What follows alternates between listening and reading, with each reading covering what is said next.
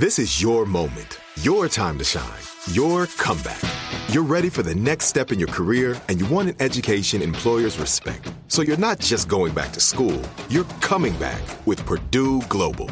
Backed by Purdue University, one of the nation's most respected public universities, Purdue Global is built for people who bring their life experience into the online classroom.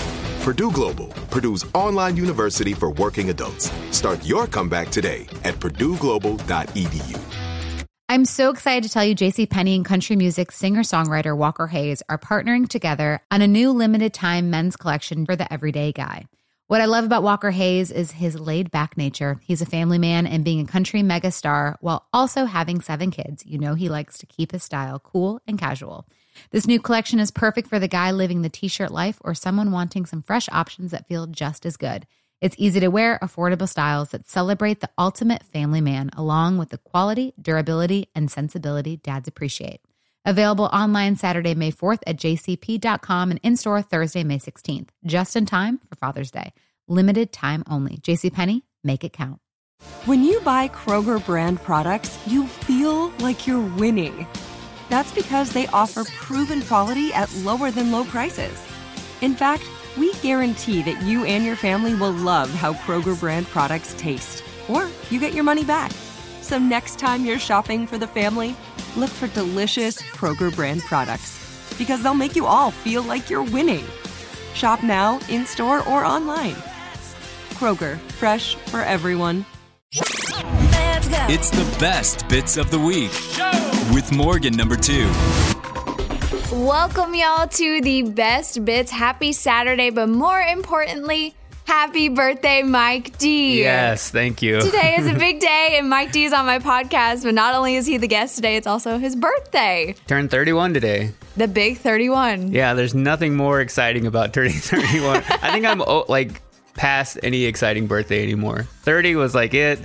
From here on out, like 40 to look forward to. Yeah, I was going to say, I think it's like the decade birthdays, like 30, 40, 50, 60, the zeros. And I can no longer die young, so that's kind of sad. I think 31 is still very young. I don't know. Do you not feel young anymore? I don't feel young anymore, but I also I don't feel old yet. Mm, fair, fair. You're like right in that in between gray area. I feel adult. You feel adult. yeah, but I don't feel old yet. Did you do you have any big plans for your birthday? Have you done anything yet? I don't really like my birthday at all. I don't look forward to it. I don't really like doing anything on my birthday. So I like to keep it very low key. Well, says the same guy for the, his 30th birthday rented out a movie theater. I still feel like that was low key though. It was low key. It was just going to watch a movie, you hang out in a room. But I think when it comes to my birthday, that's why I don't look forward to it because I don't like attention in that way. Mm, and also, like when I was a kid, I never really looked forward to my birthday, mainly because I didn't have friends. So You're hurting my heart right now. I didn't. Like I didn't I like when I was a young kid, like my families would get together and you know, we'd have that type of thing, but I never had birthday parties where I invited kids from school. I was also never invited to birthday parties from kids from school. I think I got invited to one ever and was never invited again. Oh gosh, Mike. But I just never look forward. You don't to do anything insulting to people. I don't, I don't, even but understand. I, I just grew up not having a whole lot of friends. So when it came to my birthday, I would often celebrate it like just with my family. I think the saddest birthday I ever had was like my sister was in college. My brother went to like some like music festival and it was just me and my mom. She like took me to Walmart, let me pick out something, and I got pizza from Domino's. And I think that was the saddest birthday I ever had. oh my goodness. So like I I never really look forward to like setting expectations to like my birthday being a fun thing. I just like turning the age, liking the Facebook post of people saying happy birthday, and I kind of move on. I mean, this is, you know what? I'm putting it out into the universe right now. You all are hearing it. Make sure you wish Mike D a happy birthday. He loves all the love he gets on social media. So make sure you do that at Mike Deestro on any of them. He will like them and be happy to see them. On a happier note, what was your favorite birthday? My favorite birthday.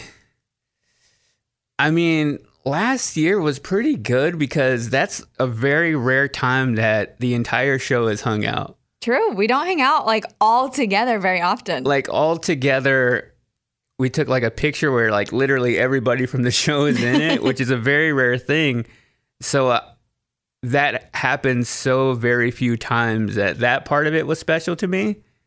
So of recent memory, I think probably that one. So what you're saying is we just got to do that some more for your birthdays. I enjoy that because it's cool to see everybody come together and hang out. And nobody talked about work. True. There was no they weren't allowed to work talk. discussion. It was just kind of fun. Uh, not everybody loved the movie, which was fine. But I just thought that was a fun dynamic of everybody getting to hang out. We totally could have done it too for this birthday because you got Lightyear out, you got Elvis out. Yeah, There's but so you can't rent movie theaters like that anymore. I try, I looked into it. What I- happened? What I thought about it. That was at a time last year where movie theaters were still struggling to bounce back. Mm. So they were doing that. You can rent out a movie theater for, I mean, that was cheaper than us all going and buying individual tickets. But now you have to do it like way in advance, limited show times, like on weekday afternoons.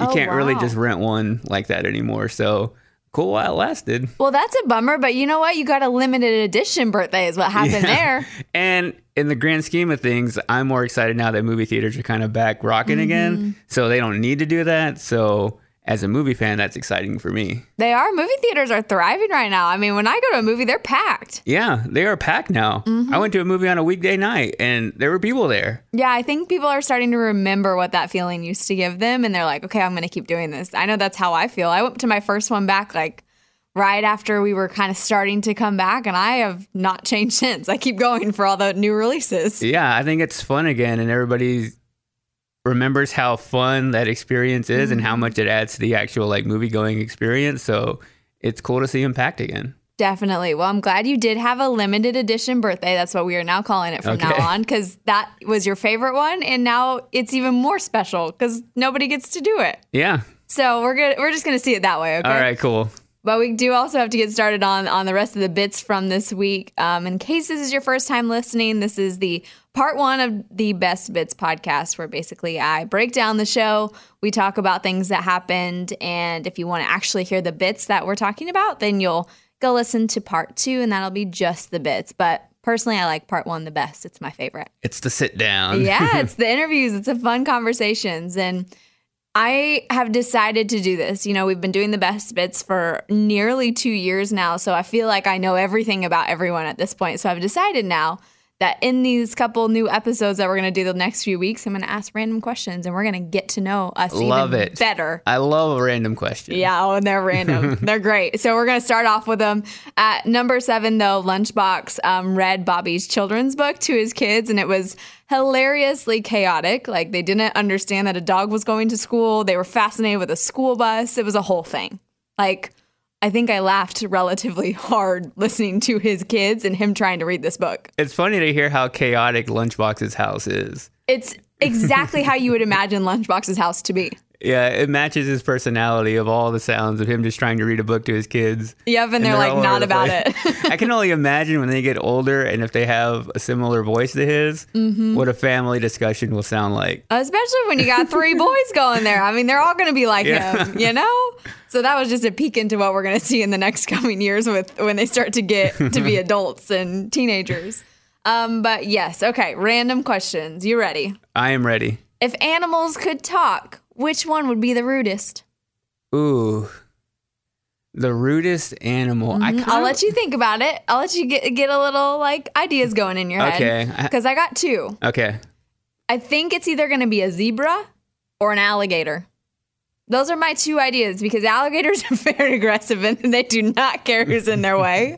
They live their life exactly how they want to be and they just demand attention, right? And then zebras kind of sneak up on you. Like you think they're really majestic, cool creatures, but they kind of feel like they could be a Karen and they just come out of nowhere and just hate you. You know what I mean? I don't know. I just feel like it could be a zebra or an alligator. I could see that. I think the one that comes to mind for me is one I've had a personal experience with, and it's probably a squirrel. A squirrel. I think they would be the root. They look cute. They, They look do. like you could cuddle up to them, but I've been scared more times by a squirrel than any other animal because they like to get into our trash bins. They'll go and dig the food out, and sometimes they'll just be creeping in there, and then when I come up, they just pop out and scare the crap out of me. So I feel like they would be the rudest just because they like to at least scare me. Mm. But it's also they're very like fidgety. Like they're just always like look like they're late for something. Yeah. They're like do- like dodging around. They'll just take off running and then end up climbing up a tree. They just seem very chaotic. Ve- so f- That's true. I feel like they would be rude, have rude personalities. and we do have the story of the lun- of the squirrel attacking lunchbox, so that did happen. Yeah, it happens. So I I would go there. I just I guess I wasn't even thinking about the ones that we see in our backyard every day. I was going like full on adventurous animals. I mean, the other one would probably be a dolphin because I think they're so smart. Oh, they are so smart. They feel like they would be like cut a sarcastic insult to you. I feel like a dolphin would be on that level. Yeah. They Mm-hmm. Would hurt you on an emotional level. I would say they would like cut deep. Yeah. Like the squirrel would like hit the surface and the, the dolphin would like nose dive deep. Yeah. Fair. Great points. Okay. Uh, would you rather have no nose or no arms? probably no nose. Same. Mm-hmm. But tell me why. I could go without smelling anything and my face looking off. I need my arm for a lot of things. So true. If, if there's one thing I've learned anything with not being able to smell is that, you know what? I could probably be okay without my nose. Yeah, that's crazy. You still Mm-hmm. can't smell. Still, I'll, I, I'm starting to get whiffs of things, but I've been saying that for like the last year and it hasn't done anything. I remember one time I popped a breath mint before we did this, and then you were like, I can smell that. I get really excited when I can smell things, but I've also learned that my smell is not 100% accurate. So if I smell something, it's probably not the same way you're smelling it. and is it affecting your taste at all? Like, do you enjoy food less because you can't smell it? You know, I didn't think so at first, but yes, like some cheeses have started tasting like soap. And that's the one that disappoints me the most because I love cheese. Um, but besides that, uh, I haven't quite noticed. If it is, I just think I'm, uh, you know, ignorant to it. I can't figure it out. but yeah, I'm with you. I think we need our arms and our, our hands. I think that one would be hard to not have. Um, if you could be in any movie, what would it be? Ooh, in any movie. This is Movie Mike, by the way. Yeah. He's the expert. I think my lifelong goal is to have a cameo in a Marvel movie. Mm, fair. So I would like to be in any iteration of a Spider Man movie. Yes. Even if it's a small part, like saying one word, I think if I could do that in my lifetime, I could die happy. And you know, I think I've told you this before, but I I watch like all the Marvel shows and stuff. But there's the ending. Okay, the Agents of Shield uh, movie series or TV series. Um, at the end of it, at the end credits, there's this guy that makes this noise to like end it, and I swear every time it's you. I swear, like they pulled your voice from somewhere and they're using it because every time it goes off, I'm like, that's freaking Mike. That's funny. I'm telling you, if you ever get a chance, just listen to like the very end. It's like it's like a dope. It's like sounds like kind of a Homer Simpson type sound, but it literally sounds like you. I got to go listen to that. I'm telling you, I feel like it's you. I feel like they stole something from you, and that could have been your cameo all along. You just never knew. Um, or, or somebody out there has a voice very similar to you. You have a voice doppelganger, That's interesting. I don't think I've ever heard that. right? I don't know. um, but yeah, I, I love that. And you are a big fan of Spider Man. He's your favorite superhero, right? Yeah, hands down, favorite. Yeah, and there is, you know what I also realized too about just off track Spider Man, but uh, Doctor Strange, the new movie came out on Disney Plus, but the new Spider Man movie isn't even out, and it came out before Yeah, I don't think it'll go to Disney Plus. There's a whole weird thing with the ownership of Spider-Man. because of Sony and all that. because of Sony, because of Disney, they have kind of a relationship of they allow him to be in the MCU, but when it comes to streaming, it's not going to be a Disney Plus movie. Gets That's confusing. crap. Yeah, Like, why can't they just pay Sony like extra to be like, okay, it can be on streaming, it can also be on your streaming? yeah. I mean, it, that's why it was so exciting for me when he was introduced in into it was I think it was Civil War, where the first time Spider-Man came into the MCU. It was a big deal because he was just hanging over here and Sony kind of carrying that, but to have them all together, I'll take it. Of you know not being able to watch it on Disney Plus. Yeah, as long as he stays in there, that's for sure. But I He was could like, go away eventually though. I, let's not. We're not going to put that out into the universe, Mike. We're going to believe that he's always going to be there. Okay. Okay. That's your favorite guy. We can't. We can't kill him off or anything. I know. So, but yeah, I did see that and I was really disappointed because I do want to watch it again. I'm notorious for watching movies over when they come out. I went out. I actually bought the Blu-ray. I You haven't, did? I haven't bought a Blu-ray in probably 10, 15 years, but it felt like a piece of like movie history that I needed to own, and I wanted to watch it. And I know you can pay like the twenty bucks to rent it or whatever, or to you know buy it digitally, but I just wanted to own it. Fair. I mean, I think you'll love that you have it like 20 years from now. Yeah. At least I believe. Hopefully. Do you even have a DVD player though to play it? On my PlayStation, I Okay. can play there, but I don't. Yeah, I don't have a DVD player. I don't have a Blu-ray player. Yeah, I was gonna say like if you have a if you have a video game system, then you do, but that would be the only way. Yeah, it's been years since I put like a disc in a hole to watch anything, but it felt fun. Yep, very fair. I feel like I would. I I love the idea of being a superhero, but like I also love the idea of being in a romantic comedy because then it could also feel like my real life, but not really. yeah. so like I could star in a rom com, particularly Sweet Home Alabama, since that's my favorite, or How to Lose a Guy in Ten Days. If I could have been in one of those and been like the rom com lead, I would have been like, "This is my life now." I could see you in that.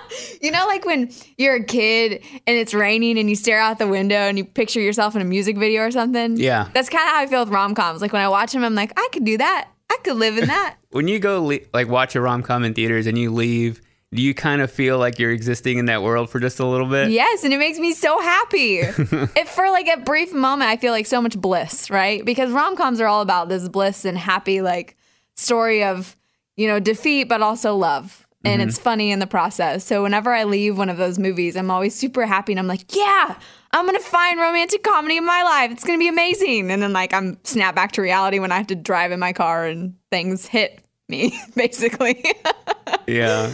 So yes, sometimes. Do you ever feel that with any movies? I think with mainly like action movies, if I get so hyped up watching it and I feel like this rush of adrenaline while watching the movie, I leave on that high mm. and then I'll get in my car and I'll kind of feel like, oh, I'm still in the action movie. I'm about to get chased. Like I have that rush kind of going in me and it probably takes a good like 30 minutes to come down from that. Yeah. To where like, oh, I'm not in the movie. That didn't actually happen. That was all fictional. Doesn't it feel cool though that movies can make you feel that way? Yeah, that's what I love about them. They Mm-hmm. make you feel something, and anything that can invoke an emotion like that. That's why I think it's so powerful, and why I like movies more than I like TV shows is because it feels like a shared experience when you go watch a movie with somebody. You can't just hop into a TV series with somebody, but when you go watch a movie together, experience something, and then afterward it affects you emotionally. I think that's why I have such a connection with movies. Very true. But also, if you watch a TV show with someone, you get to know that person a lot. You find out a lot of things about them in that process. It's true. and speaking of TV shows, if you could be a fictional character, I guess this could also be a movie, but if you could be a fictional character, who would you be? I would probably be Let's let's make it TV show since we just talked about movies. If you could be a fictional character in a TV show, who would it be? Oh, that's a tough one. Yeah, because I know you, you'd have easy ones with movies, so I, I honed Easy in. ones with movies. What would yours be while I think of mine? I mean, the first one that comes to mind is Jessica Day and New Girl because I love her life. Like just the course of her life, how she goes to live with these three guys and she comes out with this incredible life because of it and just this whole journey of fun and chaotic things happening to her. I love that. Like if I could place myself there and have her life, that'd be amazing. Um, that would be the first one that comes to mind. But I also love Kim Possible. That'd be another one. I did love that. I think it's hard for me to like look at TV shows and see myself because growing up in a Mexican family, like I never really had like a TV show that I could look to that looked like me. One on my race, but also like where I come from. Yeah. Like everybody had nice houses on TV shows. they had like, I mean, obviously it's all fictionalized. They have perfect lives, but it was hard for me to relate in that way of like seeing myself in other people. So if I were a fictional character, I would probably want to be the brother on Even Stevens because I felt Oh, like he yeah. had the coolest life.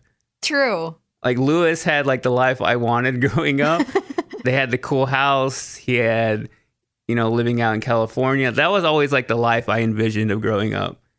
And I just remember California being like a such a distant place of like that I would never go there because it always seemed so cool in my mind.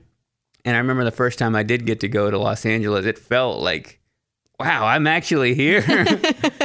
You are the brother of Even Stevens. You Yeah. got to go to California. I felt like I was living that out. Mm-hmm. That's pretty cool. But I mean, a bummer that you didn't have that representation in TVs growing up. That's super unfortunate. And hopefully for kids now, that isn't the case as much. They've definitely gotten better about um, showing all different types of people. So I hope that that's not as much of a thing. Yeah, and I think we've seen it now in TV shows and movies. It's becoming more of just like inclusive of everybody, so that no matter where you're coming from, your background, you can see yourself represented somewhere. I think that's important.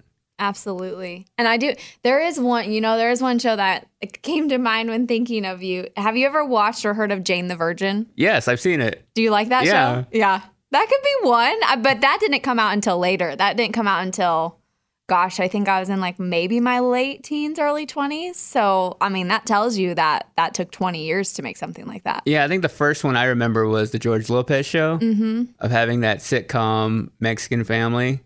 That was a show I really loved as a kid because of that reason. Yeah, I do. I remember that soundtrack. Oh my gosh, that soundtrack! I would leave my TV on at night and the, whole- lowrider. Oh my god, it was be stuck in my head for every night because I would fall asleep to it because it'd be like Friends was on. It was like Nickelodeon or Nick at Night or whatever. Yeah. Friends would be on, and then I'd watch George Lopez. It was like the the sequence of events, but I'd always fall asleep during a George Lopez episode because I was at like midnight, should have been in bed, and I'd wake up and that song would be stuck in my head. Ding, ding, ding, ding, ding, ding. I think it's like been trending on TikTok again too recently. yeah, I've seen people reenact that moment. I think you need to reenact that moment. I think you need to find something to do with that sound. That'd be hilarious. But yeah, George Lopez for sure. I love that you watched Jane the Virgin though. Did you watch the entire series?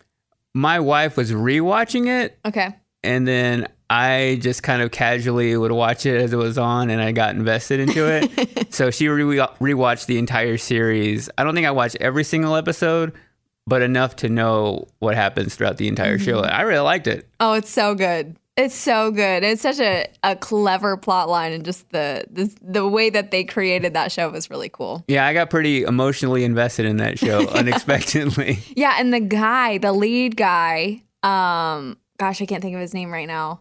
Um, but he's like massive in the movie world and stuff now. But he has his own podcast and he's a great follow just as a human being, which was really cool. Like to, you know, when like they translate from like being this person on TV to then like you follow them on social media or stuff, you're like, oh wow, you're even better in real life. How's Yeah. that possible? so that's that guy. I can't I can't think of his name off the top of my head, but the main character guy, you should look into him because he's really cool. Check him out. Yeah, he has a great podcast. Um, but yeah, those are my random questions, but we will wrap with more random questions at the end. Perfect. So we got more to talk about. Eddie coming in at number six because he asked Gavin DeGraw about the text message that uh, Scuba Steve and Eddie basically sent together when they were in Memphis. And well, Gavin responded and he was very kind, as uh, we all thought he would be, because we don't ever expect Gavin not to be mean because he's a great dude. Very nice guy. Um, but I don't know. Where you can listen to that segment on the part two and decide how you think if Gavin responded just kindly and trying to get away from the situation, or if he was actually being real. Our listeners, I will say, do agree with Eddie that he was being real. what do you think? I was there. I saw the interaction. Okay, how do you feel? I feel like Gavin is such a nice guy, and when Eddie approached him about it, he didn't second guess it. So I feel like Gavin was Legit. legit cool with it. But also, he wouldn't tell him to his face Yeah, if he true. was. Like, what are you gonna be like? No, dude, don't do that again. Yeah, I think Eddie exaggerated it a little bit of how like cool he was about it because they Mm, okay. kind of talked about it and they moved on. It wasn't like this long conversation. It was like here and here. No, it was pretty quick, but Eddie made it seem like he was like totally yeah, yeah, send him all the time. Unless they had like a separate discussion afterward, I didn't see all of that. Oh, well, there you have it. I mean, you got a witness happening right here. That's what really happened. I love that. I love the other side to the story. I mean, isn't that with all of our stories? Yes. There's that's another- the best part of them is when the other side comes out.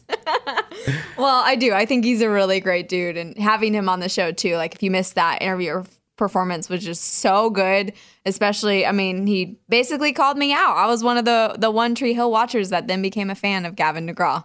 So he- and he called that out during his interview.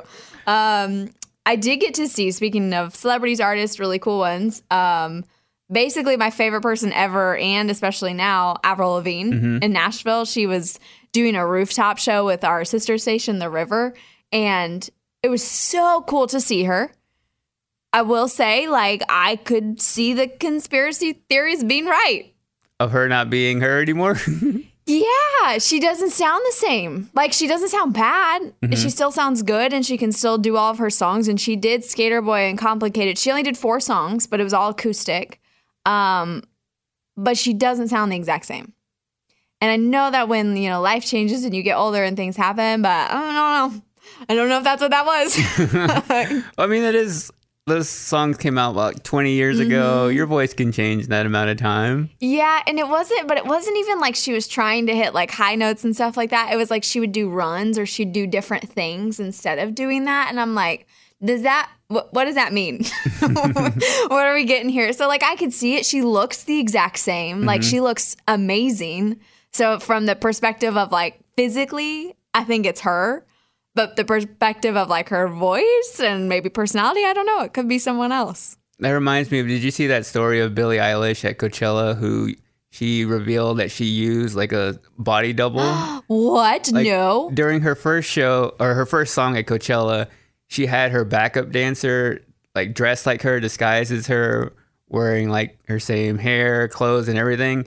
And she went out during the first song, and it wasn't Billie Eilish. Everybody thought it was. What? It was Why like- did she do that? Just for fun? I think it was she wanted to experience that moment of like it not being her as like an outsider. Okay, interesting. So that kind of yeah, I feel it made me kind of question of if any other artist has done that. Yeah. Of like I have to do this event, but I don't want to go. I'm gonna send my body double. I was gonna say, so was she like standing backstage like Lizzie McGuireing it? Like she was singing, but her body double was just on stage? It seemed like that's what it what the case was. I feel I feel like she's done this before to like go out and experience normal things as a normal person and get a, kind of an outside perspective of like, oh, there's my body double, but I'm over here.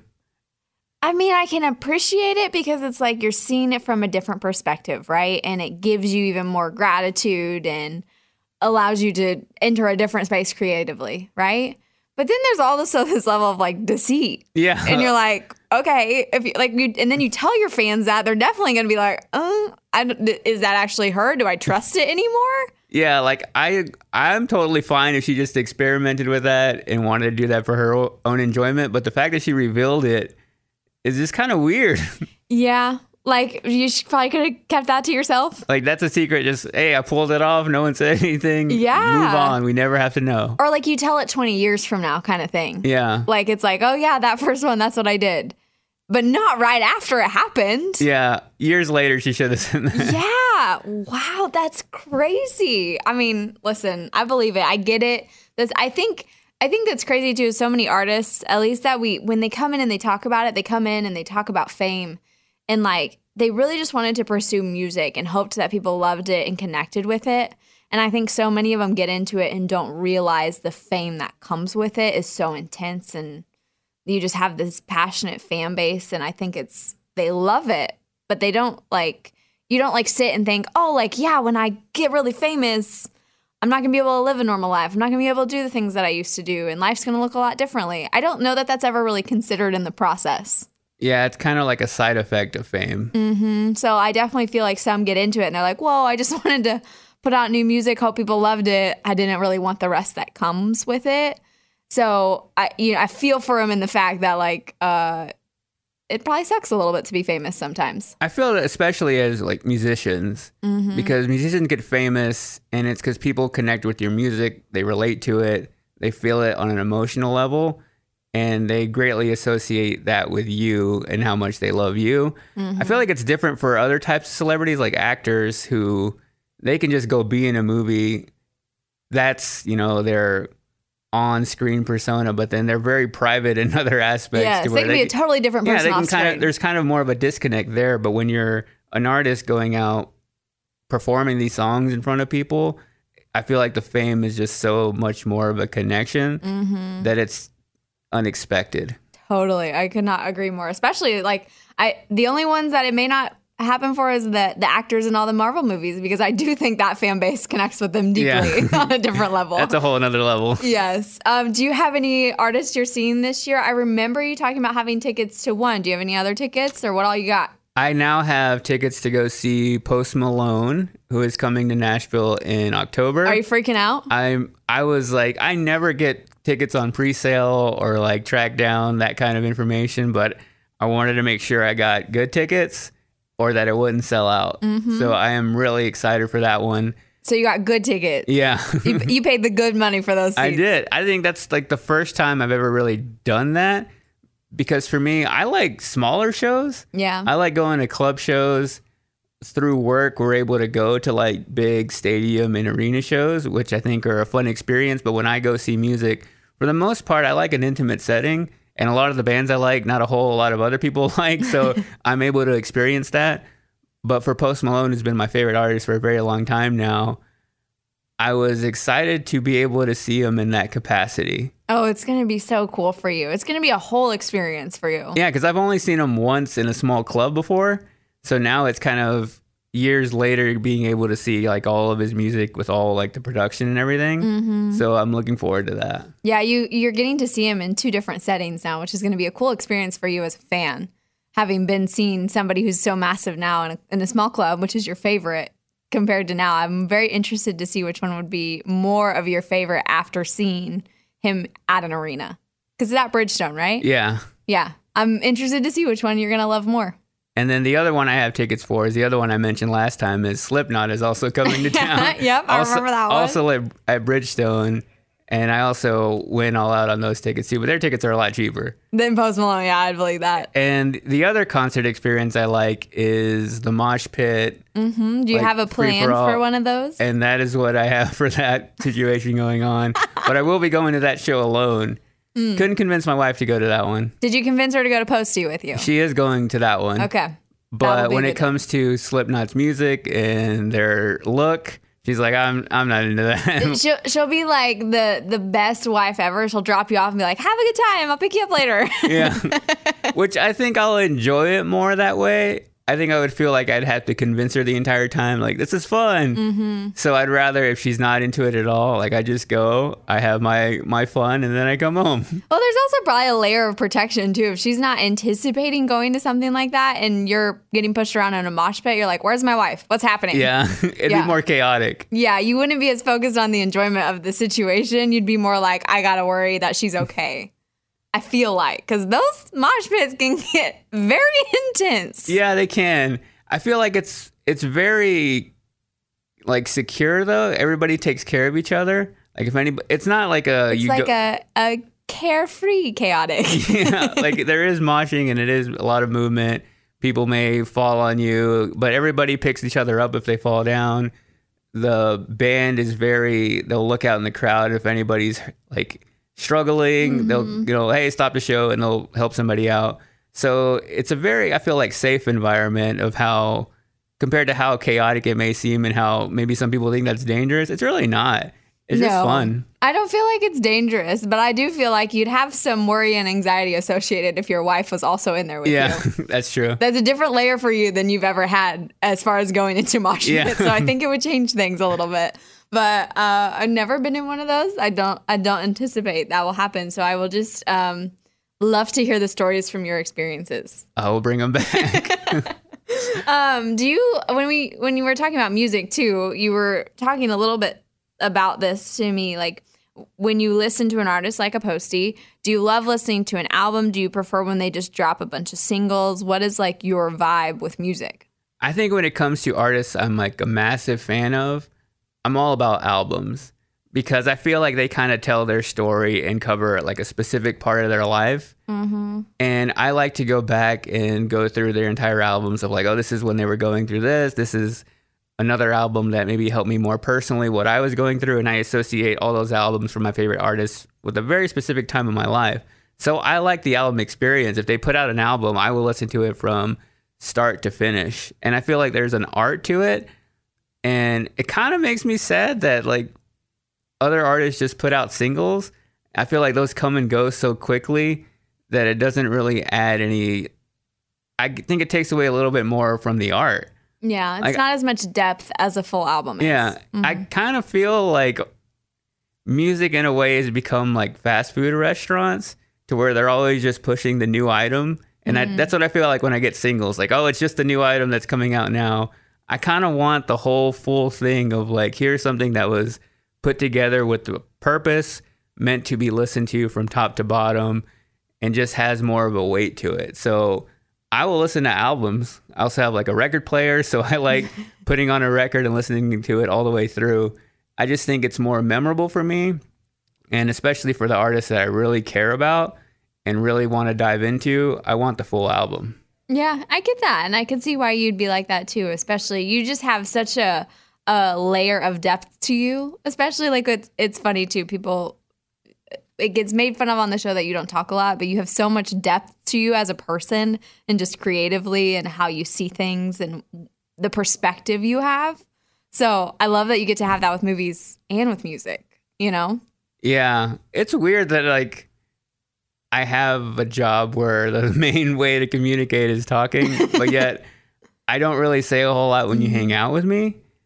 I think it's because I live in my head a lot. I think that goes back to what we were talking about earlier, me not having a whole lot of friends growing up. I always just kind of created this world in my head. And I think it was because I had older siblings mm-hmm. that they went to college and left the house like sooner. And I was always just kind of the kid, seven years younger than either of them, that I grew up a lot of just keeping to myself. And I was always just like a curious kid though. So it led to me like discovering music, discovering movies, and being always interested in them, but sometimes not having anybody to talk to them about. So I think that just led to me over time of being known as the quiet kid. And I think also like my parents are kind of the same way. My dad's a man of very few words. my mom likes to talk, but I think compared to the average person would still be seen as more of a reserved person. Mm-hmm. So I think that's kind of where I get it from too. But then you throw me into this situation of everybody else is big personalities and talking all the time. I seem like the quiet one, which yeah, I am. You are, but you're also not. Like if you if I wanted to sit down and have a conversation with you, just like we do this podcast, I easily could. That's why I'm saying like you there's so much depth to you, so I want to make sure to counterbalance the message of yes, you are quiet Mike, but like there's so much to quiet Mike. Yeah, I think it's also like the different mediums. Like a podcast, there's something else in my brain that works of like I know how to do this, like sit down and have a conversation with you, or even when it's like on stage telling jokes, like that doesn't feel scary to me. that doesn't feel weird to me. Like talking in that capacity is a lot easier than me just making small talk. I think that's the hardest thing for me. Small talk is hard. Like let's be honest. It it doesn't matter if you're an outgoing person or not. Small talk, I can't even say that word. Small talk is uncomfortable and awkward no matter who you are. Yeah. We'll just put that out there too because it is. and I have a thing where I can just live in silence. Like mm-hmm. for some people, they feel the need to fill the gap of there needs to be a conversation going. I need to say something, otherwise this is weird. Like I think my closest friends, I could just hang out with and say a few words because we kind of connect on that level of we don't need to be talking all the time. Oh, all the silence. And that's kind of where I like I can live in. Okay, well, and I do want to find out too. I love that. But I do want to find out too what your favorite album so far of 2022 is. Favorite so far. An unexpected one was Harry Styles' new album. Yeah, it's great. my wife listens to it a lot and I've never been that into his music, but there's like a vibe and a feeling to the songs on this one that I found myself connecting with a lot and I would listen to it even when she wasn't just listening to it. and we went on a, a road trip recently to Atlanta. It's about a three hour drive and we probably listened to that album like three or four times all the way through back and forth. That would probably be my number two, but my number one is Post Malone's new album. Mm. I think overall it's probably my second favorite of his that he's put out, but I feel like it's his most like emotionally fleshed out album. So I've kind of connected and learned more about him and about his struggles with like depression, with alcohol. He kind of really put it all out there. So going back to why I love albums, I like it when there's a concept and you see somebody going through something and you can kind of pick that apart in every single song.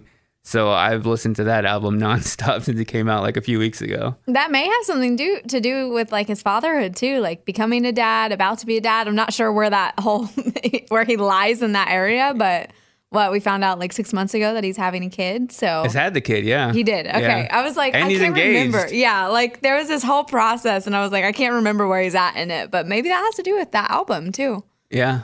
But uh, typically, when when an emotional chapter of your life happens, like we tend to see emotional music that follows if they're an artist, which is pretty cool. Yeah, and I think he's gone through a lot personally, and I feel like he's happy again, which is cool to see. Mm-hmm. So it's weird that he puts out like his saddest album yet, but I think he's in his best part of his life that he's ever been.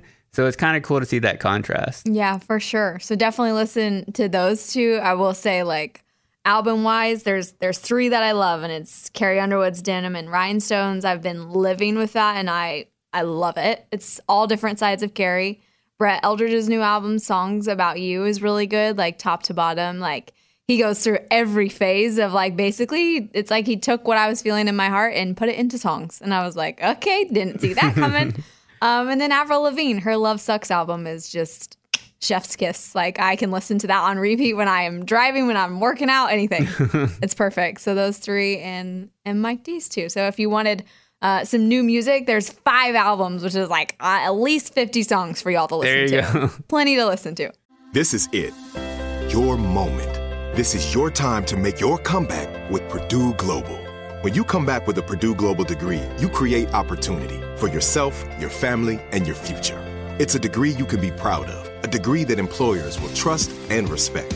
Purdue Global offers working adults like you over 175 flexible degree programs to meet your specific career goals. These include associate, bachelor's, master's, and doctoral degrees and certificates.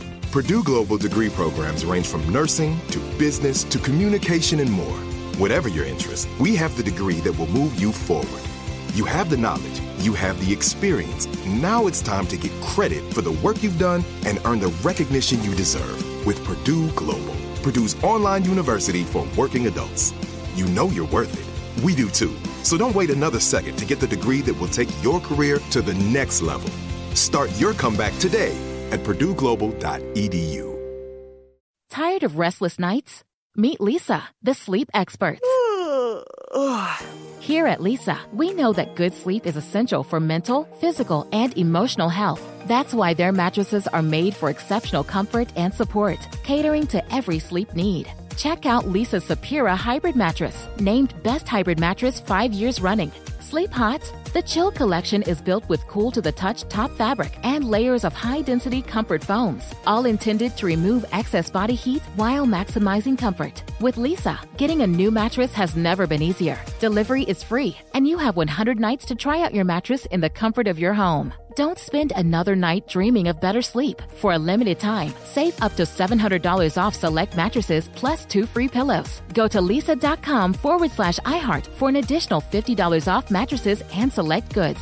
That's L E E S A dot com forward slash iHeart. Exclusions apply. See leesa.com for more details.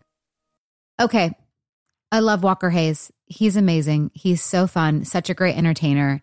And that's why I'm so excited that JCPenney and country music singer songwriter Walker Hayes are partnering together on a new limited time men's collection for the everyday guy. The Walker Hayes for JCPenney collection is an upbeat playlist of instant classics with laid back appeal and down home vibes. As a dad of seven kids, he knows exactly what fathers want and need when it comes to their style. This collection reflects his casually cool styles with outdoor inspired details and versatile colors. Perfect for the guy living the t shirt life or someone wanting some fresh options that feel just as good. It's easy to wear, affordable styles that celebrate the ultimate family man, along with the quality, durability, and sensibility dads appreciate. Available online Saturday, May 4th at jcp.com and in store Thursday, May 16th, just in time for Father's Day. Limited time only. JCPenney, make it count. Now that we've got all the good new music to listen to, we got to talk about some activities because in at number five, Jimmy Allen came in and I love Jimmy. He's just a great human. I keep saying that about a lot of them, but we really don't have bad humans coming Yeah. into the show. He's a fun interview. He is. He's such a good time. He's so like just happy and just full of honesty. But the coolest part about this interview was him talking about becoming a professional bowler. And talk about just like crazy. He's going to take a month off of his career next year and go try and be a professional bowler. Like, not anything I was anticipating to come out of his mouth during that interview. And I love it because I love that people, I don't know if it was the pandemic or what happened, but I love seeing people chase the things that are exciting and they're passionate about. Something happened. There was like a, a spark that got lit, and everybody's just going after all these fun new activities to do. And it may have been associated with the pandemic because we're all sitting at home like, oh, we don't have any hobbies. We need to figure some things out. Um, but I love it. I think we're in this like resurgence of like, hey, find some activities and hobbies that you love. And bowling is Jimmy's. So, Mike, do you have any hobbies or new activities? It's hard to find one that's not associated with work. Fair. I think I work so much, and when it comes to all of my hobbies, I've somehow found a way to turn them into work. like my biggest love was for movies, turn that into a podcast. But I think the thing I've been into recently in the last couple years is animation. Mm-hmm. Like as a kid, I always just loved drawing. I didn't know if I was any good at it or not, but I love drawing cartoon characters. So now in my free time, if I get any, I'll sit down with my iPad and like my digital pen and animate things, draw things, What? draw cartoon cartoon characters, and like very like elementary level of animation. But I find that fun, and that's the only thing I can really turn my brain off with, like creatively, because it's not really for work, and just kind of explore that. Yeah, I love that. You've been doing it for the last few years. We've never seen any of these drawings before, Mike. I did a couple for Bobby's comedy shows that he did uh, last week. We Okay. created like these silent films that go between all the segments of his his live show, and there was one where we needed a Raging Idiots cartoon, and we had very few limited artistic abilities. So I was like, I could do it. I drew up a cartoon version of Bobby, a cartoon version of Eddie, and the Raging Idiot story.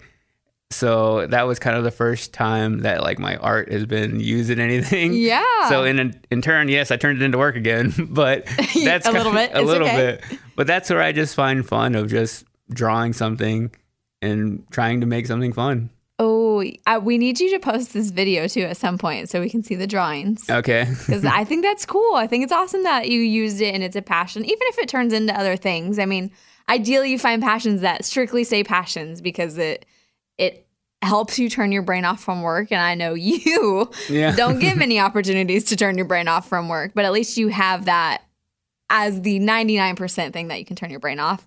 You also have running. You're a big runner. Yeah, that's kind of my time to reset. Mm-hmm. I think if I didn't run, I would be a lot more of an anxious person, which I already am. But that's the time where I like don't have notifications coming in. I just throw some music on and I'm really kind of able to escape. I think early on when I started running, it was all to get healthy. And that was kind of my first step in that of just being able to move my body in that type of way. But now when I go run, I don't really have like a set like I'm going to do this many miles. I just kind of run until like I want to because it's my time to decompress and clear my mind and it's really more now for mental health than it is anything. Like I don't care how many calories I'm burning when I'm out there running.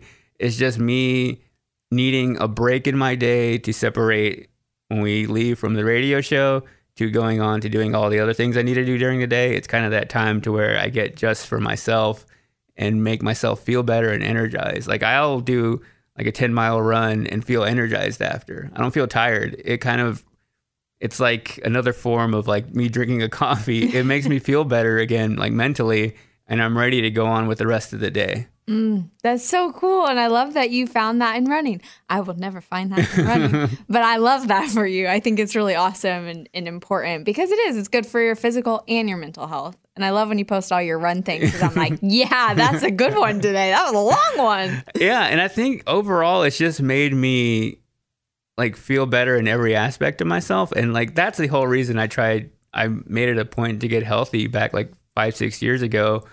And I found that running has benefits every other in every other aspect like whether it be any other kind of physical activity like I can go play basketball and I don't get tired because I have that cardio or just keeping me yeah healthy. And that was the whole reason I started because like my family has a history of diabetes and my dad has it a lot of my uncles have it it's just a genetic thing and I knew if I didn't get healthy and change the way I was living that that would be my kind of fate too so luckily I've been able to stay healthy Yeah. And you're still vegan. You're still doing that. yeah Yeah. I mean, you got all the health things. Like you're already on the, the track. You're beyond health at this point. Like you're, you're skyrocketing.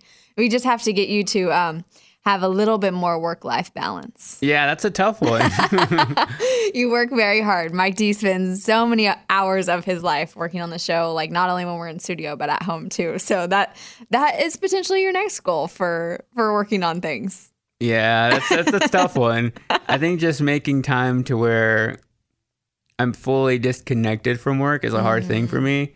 I usually get like one day a week that's like, okay, that's my time to be a human, which I think is the hardest part of our job is we have an area where we need to be humans to relate to people, uh-huh. but we get very few human time, which I know you can attribute Yes. to that. I do. We Mike and I will will text often, especially if we've had a super crazy busy week. I'll be like, "Did you get any time to just not work at any point this weekend?" And we both are kind of like a few hours or one day. That's about the the extent of our time away from work.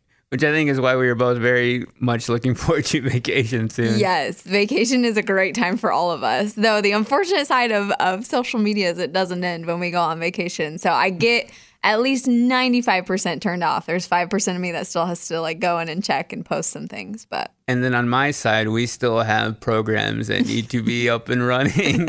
you still have to monitor we like all the shows and all the podcasts. So it's like we Mm-hmm. go away, but there's still things needing to. yes. come out. There's never a point where I can like and I know you feel this way. I can never 100% turn off. Like, if I turn off my phone for a week, we're screwed as far as what our socials and everything are going to look like. Same goes for you with different programs that you do. I think the biggest thing though for vacation is turning off the email notifications. Like I can do that because Mm-hmm. I don't think I need to be on vacation worried all about like things coming in urgently. So that is the one thing I look forward to. Yeah, and you know what? You just encouraged me because I haven't ever before. But this vacation, I'm gonna turn off my email. Turn them off. I'll do all my other stuff that I have to do, but I will turn off my email. Yeah, because that's just like a constant like flickering in your head of Mm-hmm. like getting a notification, like, oh crap, I got to deal with that. Oh crap, I got to deal with that too. So I think you definitely need that disconnect. You'll have a much better vacation if you do that. I believe you. And guess guess where I'm going? Where? Disney. Really? Have you ever been? I've never been. It'll be my first time. That's amazing. I'm so excited. Like I'm going to live it up. We're going to all the parks. We're doing all the things. And yes, I know we're going in July, but I don't have a choice. That's our vacation. Oh, yeah. it's gonna be very hot, but you know that's our vacation. So you gotta make the most of it when you get it. what made you want to do that? I mean, I've I've always wanted to go. I don't have kids, and I got um, one of my good friends to watch Remy, so I feel comfortable being able to leave her.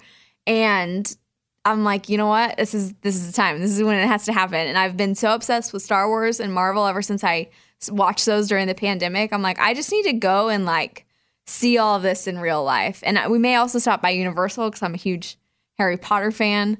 So I don't know. I'm just excited to like see things IRL because Disney.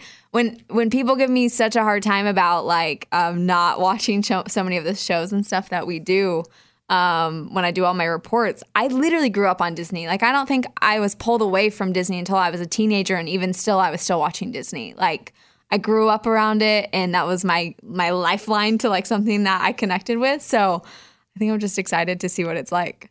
I'd be curious to hear your review of it as an adult because I've never been either. Really? And okay. I've, th- I've thought about going, but I don't know if I would enjoy it as much. I Mm-hmm. feel like I would because it feels like even as an adult, like Yeah. roller coaster is fun no matter what. Yeah, and you're seeing all the things like even if it's I'm not a kid and yeah, like Cinderella isn't gonna excite me, but I'll be like, oh, that's Cinderella. That's pretty cool. You know what I mean? Like I think you can still get hyped about it in a different way. It's just it's like the little kid in you will come out. Yeah, Is what I'm anticipating. because I've been to Universal in California Okay. and I was really excited because they have like a whole Simpsons land, and I saw like the Simpsons characters like hanging out, and uh, my wife, who was my girlfriend at the time, we took a picture with them, and that's like kind of when I knew like, hey, she sat through that picture. I think she's the one, and I felt like a kid again. Like it was just fun. So I can imagine that probably times fifty to going to Disney. Yes. Oh my god. I also love that. I love that that was the moment where you're like, yeah, she's probably the one. this is the thing. she did two things that day because one was taking that picture with those characters, these big giant Simpsons characters, but also she doesn't really like virtual roller coasters. And we went on the Simpsons virtual ride because she knew how much I wanted to. Aww. And she had a miserable time, but she did it. she had a miserable time, but she did it. Yeah. Oh my gosh! You know what? That that is how you find the one. You take them to uh, a Universal or Disney, and you find out if they're the one. You like roller coasters? I don't. Don't. I I, I hate the stomach feeling that when you drop. Oh, that's my favorite I hate feeling. it. I hate it. It's like it gives you so much anxiety, and I don't know why. It's always been that way, but I you don't you never know. Though I do have like um super bad like nausea and stuff, so I'm a little worried about going on some of these rides. But I'm just gonna, you know what? I'm gonna go I'll go for it full force and just hope for the best. oh, I I live for that feeling, like that Mm. first drop in a roller coaster where your stomach just goes all the way up and you just get so much joy you can't help but laugh. Like that's my favorite That's your feeling favorite? at a roller coaster. That'll be my my dad and my sister. It was always my mom and I hanging out on the ground while my dad and sister did all the roller coaster rides growing up because I just never. I, I would do all the other ones, but then I learned as I got older I can't also do all the other ones because I'd vomit. so, well, it'll be interesting to see what happens with the rides. But I do plan to do some of the virtual ones because I don't want to miss out on anything. So um, I just don't know about the legit roller coasters. I probably won't do those. Uh, but yeah, I, we are going to Disney. Are you doing something for vacation? We're going to the beach. Oh, fun. Okay. which I don't really love the beach. And I think it's because I have that inability to relax mm. that I don't really know what to do at the beach. Like I can go get in the water for a little bit, but I don't really like just hanging out in the heat on a beach. And my wife really enjoys that aspect of it. She just likes being out by a body of water and reading a book. But I think for me on vacation, it's so hard to get to that point to where I'm able to relax and enjoy things Yeah. and I when I I'm kind of more of like a go to a city type of person and, And explore, explore. a city, go to restaurants, go to like museums, go to sporting events. Like I think that's what I kind of enjoy more.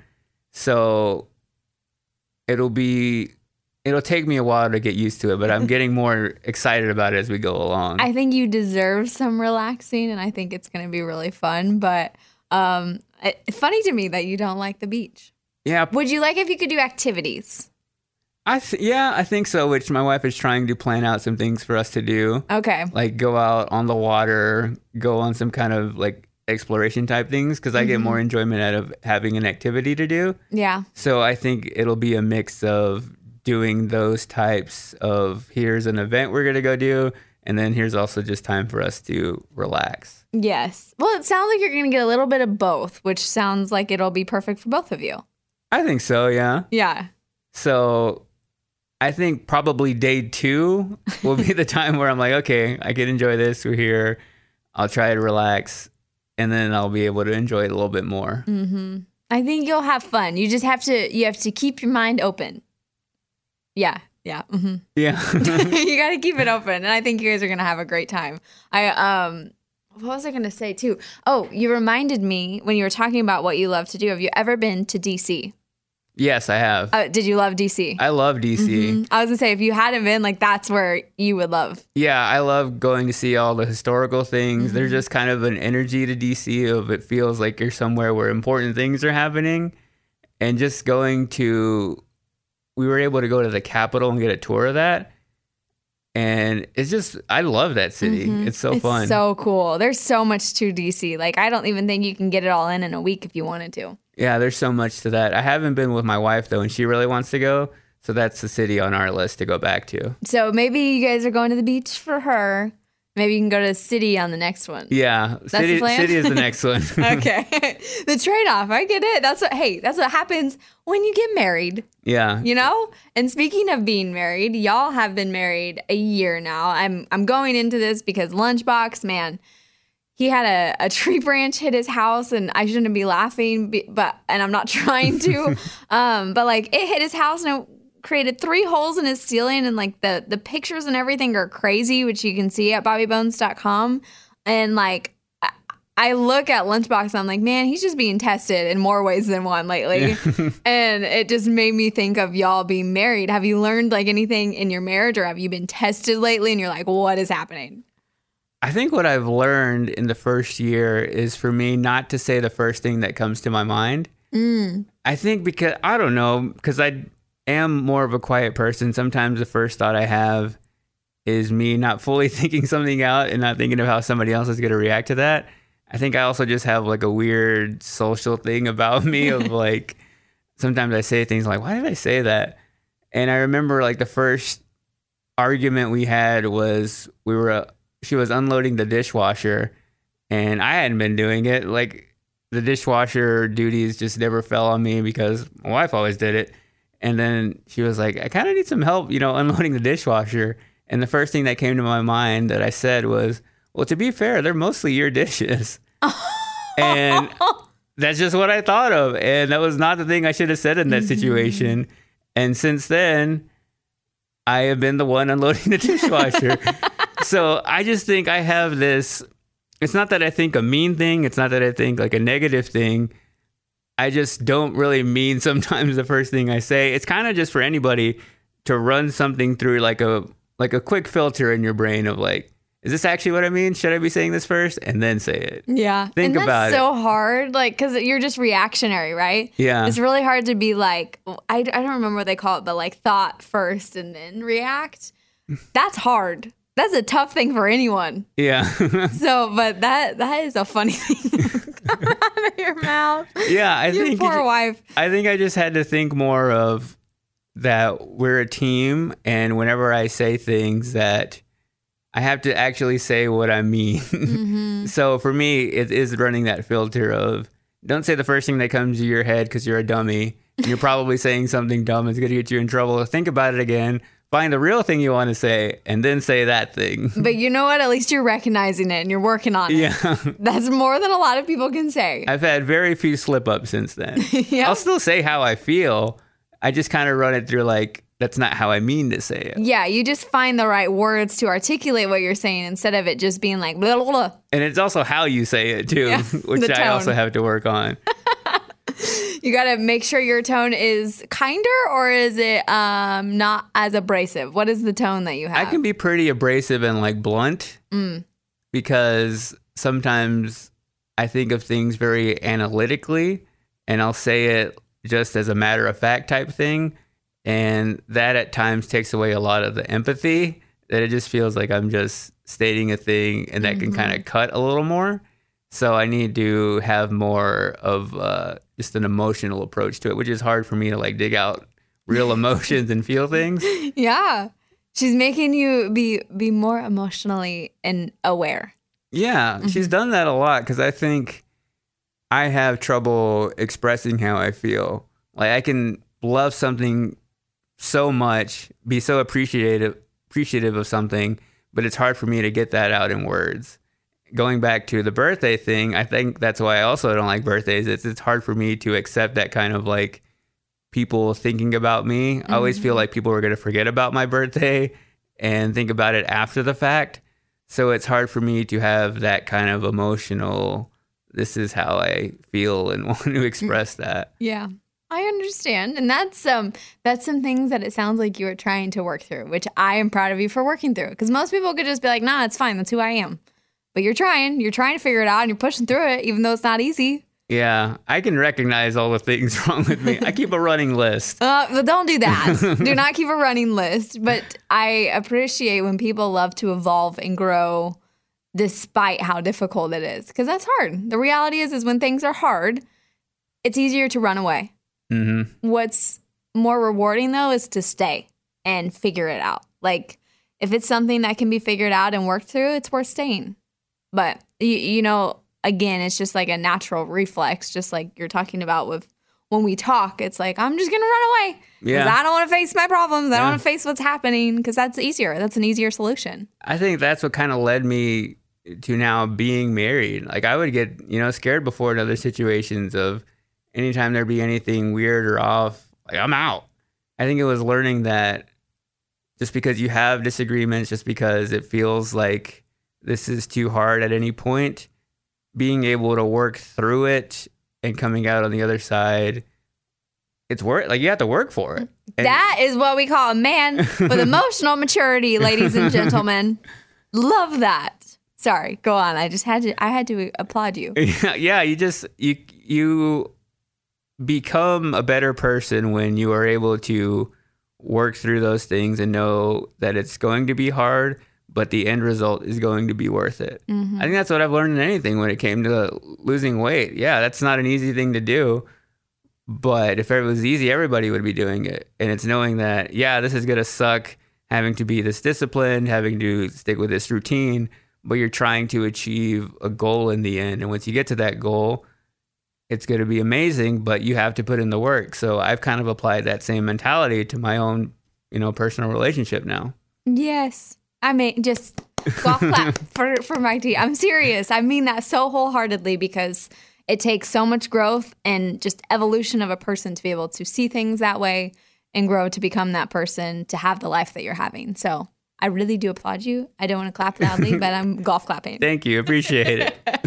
and we're gonna we're gonna keep moving to really exciting things happening for for people on the show too. Um, Raymundo, Eric Dodd, and phone screener Abby released Vacation Part Two. All right, Mike. The big question: Do you like Vacation Part One or Vacation Part Two best? I like Vacation Part One. Mm. I feel like that was an, like an event when it came out. It was. It was a so, whole thing. It was so unexpected. Ray having the rapping part, and Ray writing a song. Period. Ray writing a song. Period, and it had like this fun vibe to it that I think everybody loved. And like I put it on like my own personal playlist when it Mm-hmm. came out because I like listening to it because it made me feel happy. I think Vacation Two is good.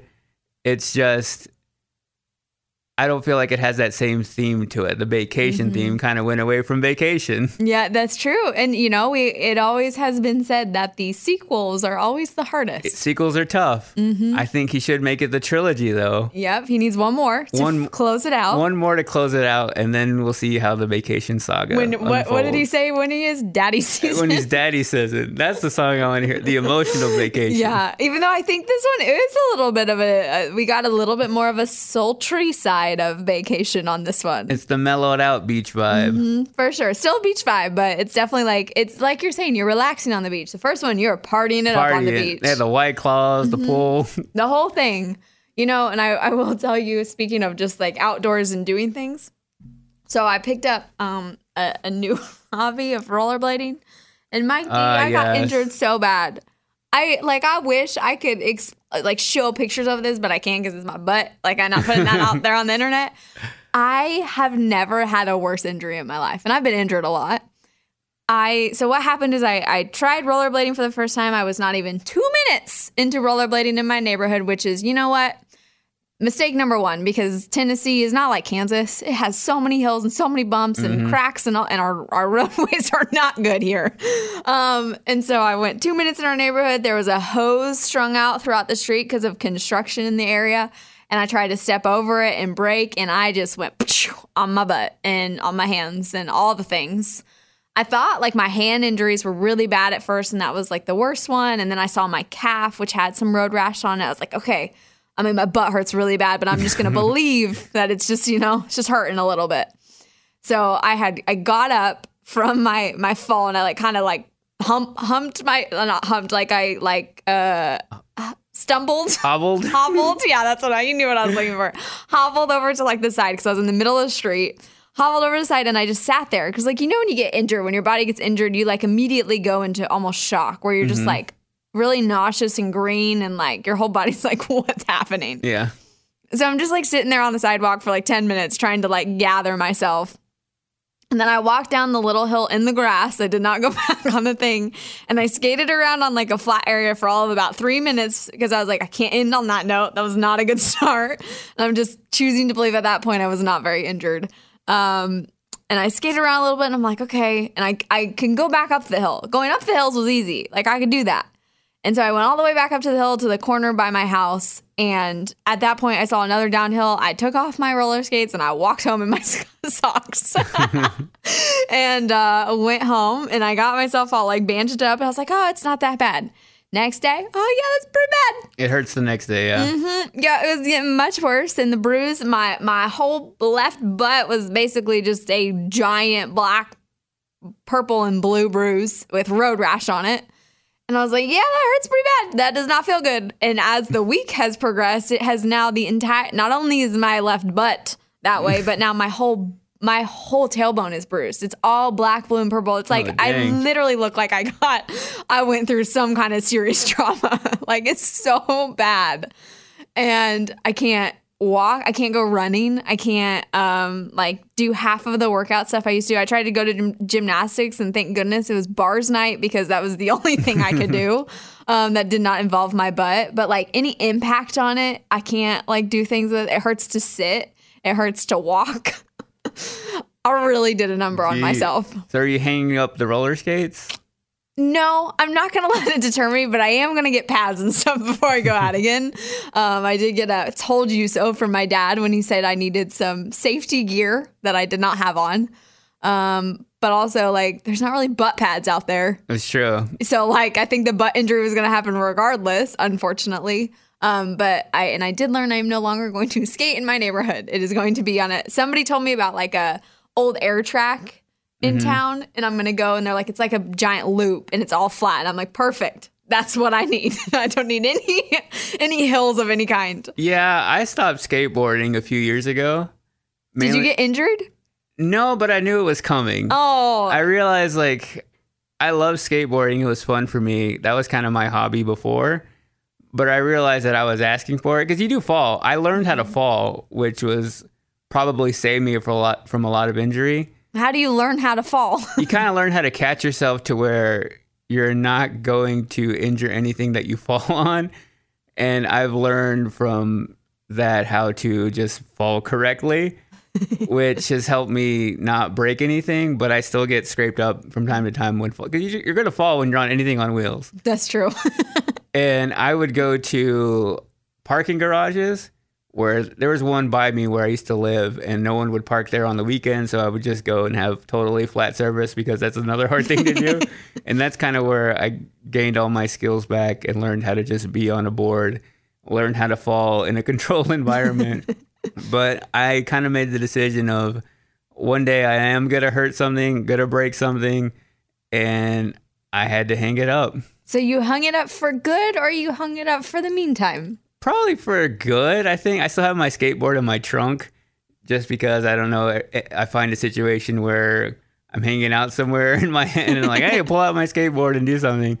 But I think for now, yeah, like like you said, you can't run or do other things. I feel like if I injured myself to that, that I would be upset with myself and be like, mm-hmm. man, you can't do the other things that you get more enjoyment out of. So yeah, I have now retired from that. But it is fun, and I think you'll really enjoy it once you get back started. I'd say look up like a YouTube video on how to fall correctly, get the pads, and then maybe next time it won't be so bad. Oh my gosh, I hope so, Mike. If I get another injury like this, I'm I'm out. I'm done from doing any type of activities because this is brutal. Like I'm even tossing and turning in bed trying to figure out the best way to fall asleep. Yeah, I mean, I started skating as a kid, and some of the like scars and stuff I have on my hand are as a result of that. So the scars will stay with you. Yeah, they're always there, and I do like. Thankfully, everything else is kind of gone, but that man, that butt one is gonna stay with me for a while. Um, so yeah, but you know what? If the air track, the the little area that people were telling me about goes really good, then I'll tell you, and you can come skateboard, and I can rollerblade, and that can be a controlled environment. There you go, flat surface. Yes, but I think I need at least two months off. And I will say, like, I rollerbladed all the time growing up. So that's why I was like, you know, balls to the walls, I got this again. I mean, I went back to gymnastics and it was there. Not the same. Not at all the same. My mistake. totally my mistake. So um, that was my very important lesson learned recently. And thank you for for rubbing it in that I feel bad about myself. This is it. Your moment. This is your time to make your comeback with Purdue Global. When you come back with a Purdue Global degree, you create opportunity for yourself, your family, and your future. It's a degree you can be proud of, a degree that employers will trust and respect. Purdue Global offers working adults like you over 175 flexible degree programs to meet your specific career goals. These include associate, bachelor's, master's, and doctoral degrees and certificates. Purdue Global degree programs range from nursing to business to communication and more. Whatever your interest, we have the degree that will move you forward.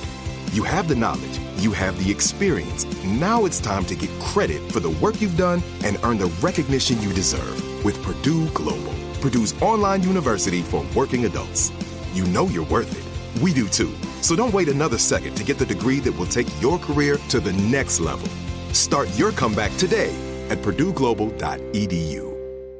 Good sleep should come naturally, and with the new Natural Hybrid mattress, it can. A collaboration between award winning mattress brand Leesa and home design favorite West Elm, the Natural Hybrid is the culmination of these two companies' shared values premium materials, meticulous craftsmanship, and sustainable practices. Made with natural latex, responsibly sourced natural wool, and environmentally safe foams, the Natural Hybrid elevates your sleep sanctuary. Indulge indulges your senses and supports a greener tomorrow. Plus, when you purchase the natural hybrid, you're also helping fuel Leesa's work with shelters and those in need. Since 2015, Leesa has donated more than 40,000 mattresses to ensure children and families have a safe place to sleep. Don't put off a good night's sleep any longer. Get a Leesa mattress today for a sound sleep tonight. Visit leesa.com slash iHeart. That's L-E-E-S-A dot com slash iHeart. Okay. I love Walker Hayes. He's amazing. He's so fun, such a great entertainer. And that's why I'm so excited that JCPenney and country music singer songwriter Walker Hayes are partnering together on a new limited time men's collection for the everyday guy. The Walker Hayes for JCPenney collection is an upbeat playlist of instant classics with laid back appeal and down home vibes. As a dad of seven kids, he knows exactly what fathers want and need when it comes to their style. This collection reflects his casually cool styles with outdoor inspired details and versatile colors. Perfect for the guy living the t shirt life or someone wanting some fresh options that feel just as good. It's easy to wear, affordable styles that celebrate the ultimate family man, along with the quality, durability, and sensibility dads appreciate. Available online Saturday, May 4th at jcp.com and in store Thursday, May 16th, just in time for Father's Day. Limited time only. JCPenney, make it count. Now that I officially feel bad about what I did to myself, um, we are going to go in with some happy things. Because coming in at number two, Bobby shared his top five country music videos of the 90s. And I know, Mike D, that you got a list of the top 90s TV shows. Yes. And I want to hear them because I got a t- I got the top Disney original movies. Ooh, that's a good one too. yeah, I want to hear yours though. For my list, I was born in 91. So I think a lot of my formative years were like in the mid 90s, later 90s. And I kind of associate a lot of my childhood with all the great animated shows. I think a few of the sitcoms really stood out to me, but I watched them kind of later in life of going back and watching like all the TGIF shows. So I think I kind of associate my time with like that golden age of Nickelodeon. Oh yes, But which at was no- a great great era. Great, great era. So I think that'll reflect my list a lot. But at number five, I went with Full House. Mm, great great show. I think of all like the actual sitcoms, that was like the best one, the one I've seen every single episode, and that I just remember loving the most because it was funny, but you also kind of learned a little bit as the show went along. Mm-hmm. And I think I've had the most emotional connection with those characters. And it's also kind of stood the test of time throughout all the years of them coming back with like Fuller House. I feel like that was like the show of the 90s. It was, and it was, I still say, oh gosh, what what was one of the catchphrases? I still, oh my Lanta. Yeah. I say that often still. Great show and great catchphrases that came from it too. Yeah, I think it was also my sister's favorite, and she would watch it all the time. So we had a lot of fun watching that together. Okay, so bonding, sister, so there was a sister bonding, brother bonding. bonding element to that. At number four, I went with SpongeBob, which came out Mm-hmm. pretty much towards the end of the '90s.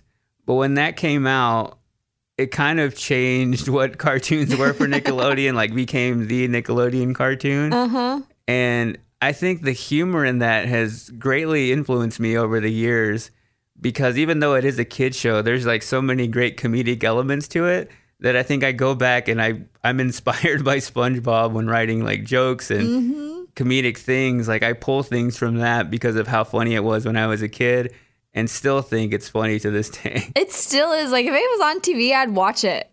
And I I was just looking up because I was like, I don't remember a time when I watched like the same episode over. It was typically a lot of new episodes.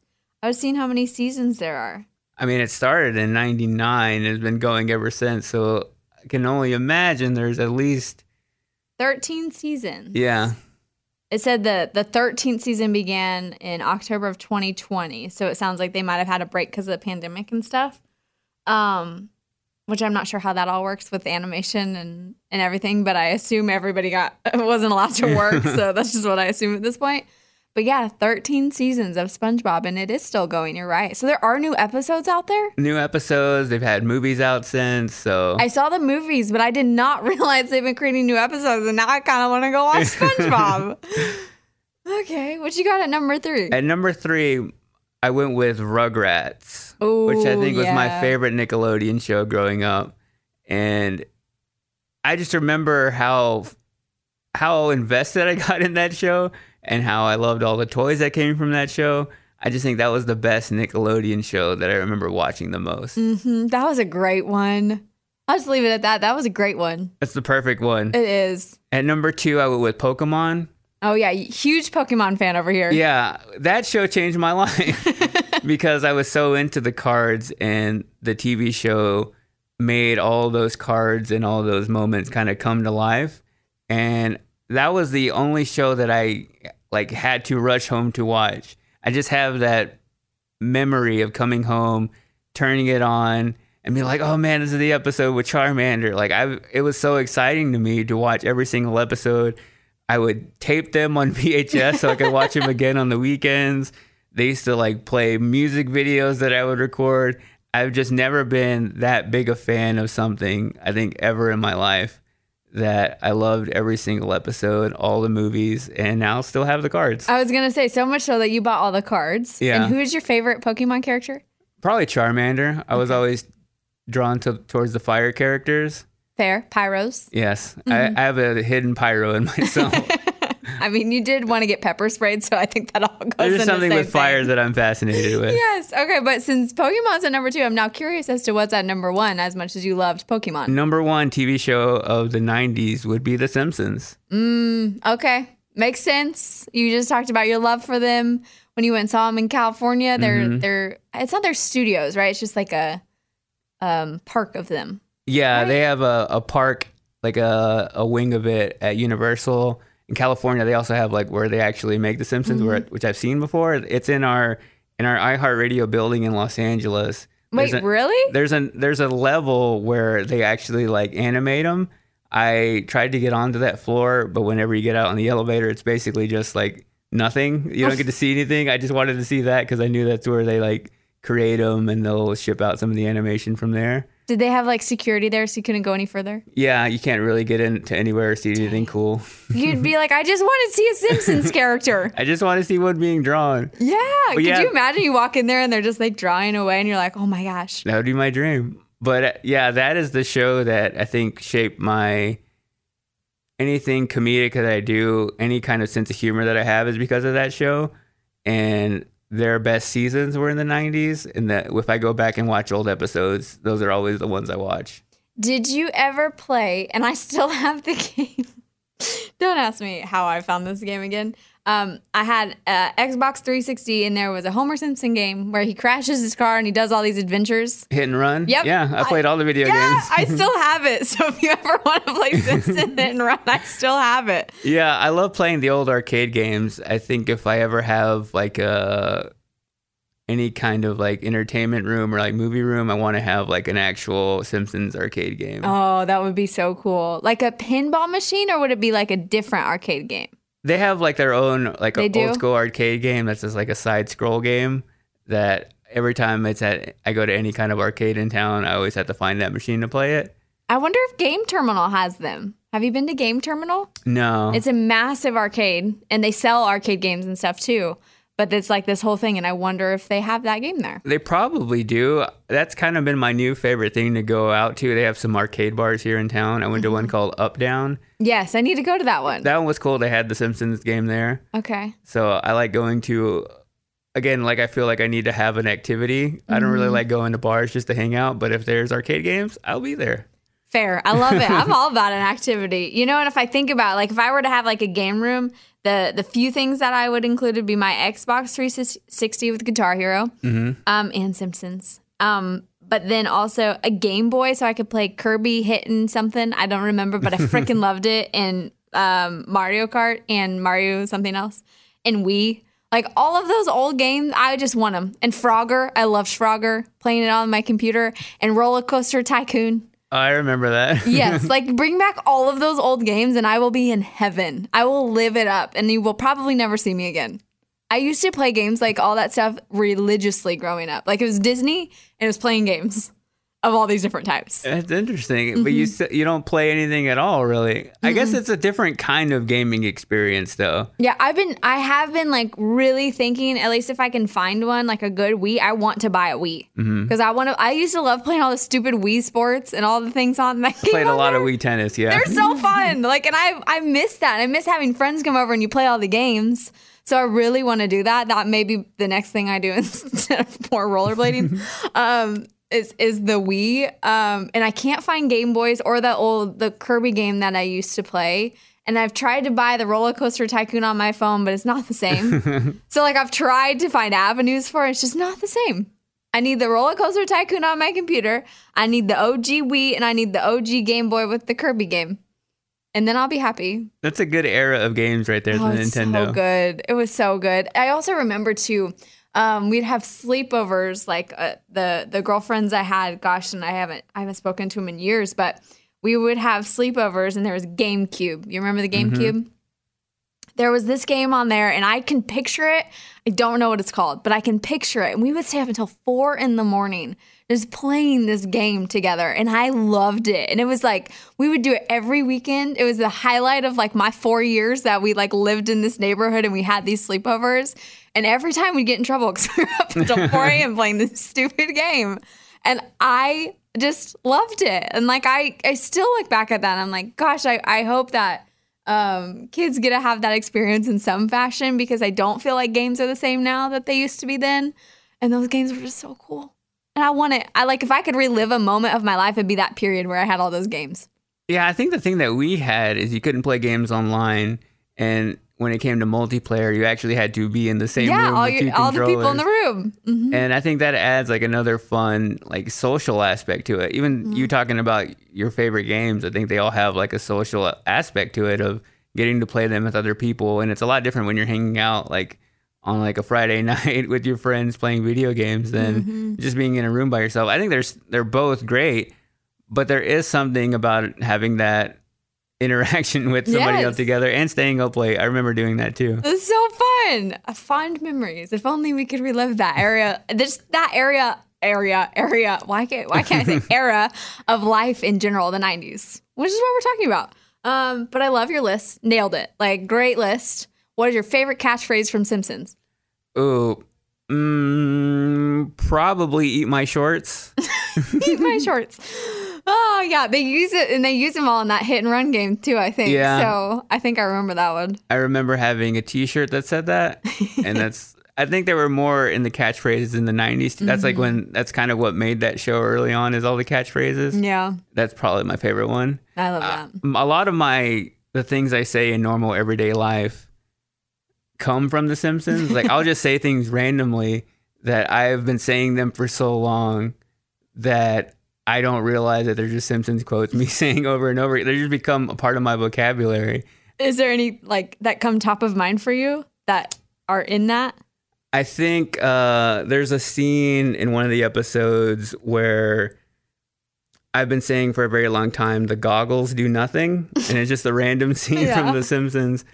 I even quote like the special features, which is how hardcore I got into The Simpsons. I had them all on like the box set DVDs, and I would watch every single deleted scene. I would watch the commentary to the point that I'm realized that I quote even some of the deleted scenes. So you will know when you find like your best friend in life when you meet someone who can also quote all those. And if you say one, they're going to know exactly where it came from. exactly. Mm-hmm. That's what we're searching for now for. Um, I love that. And Simpsons is just a great one in general. That one's still on too, isn't it? It's still on. Gosh, all the good ones are still on, but not Rugrats. Bummer. Um, I do have my top five Disney original movies. You ready? Yes. Coming in at number five, Smart House. Good one. Great movie. Still is relevant to this day. Actually predicted our future a little bit. um, four is Zenon, Girl of the 21st Century. Did yeah. you like that one? I feel like that was more like girls who enjoyed Zenon. I did. It wasn't until it was about four years ago I finally dressed up as Zenon for Halloween, and everybody was like, "Oh my god, Zenon!" It was like a, a girl. Like if you bonded with girls, you watch Zenon. Yeah. Um, three is Halloweentown. okay. I That- like that one. Still a classic, and the the girl and guy in that movie are now married today, Oh, they are. or they're at least dating. One of the two. Um, number two is High School Musical. That was like there. There are no other like originals that truly like defined pop culture than High School Musical, um, and I loved it. But it was not my one, number one for a good reason because Lizzie McGuire is my girl. So the Lizzie McGuire movie came in at number one. That is a great one.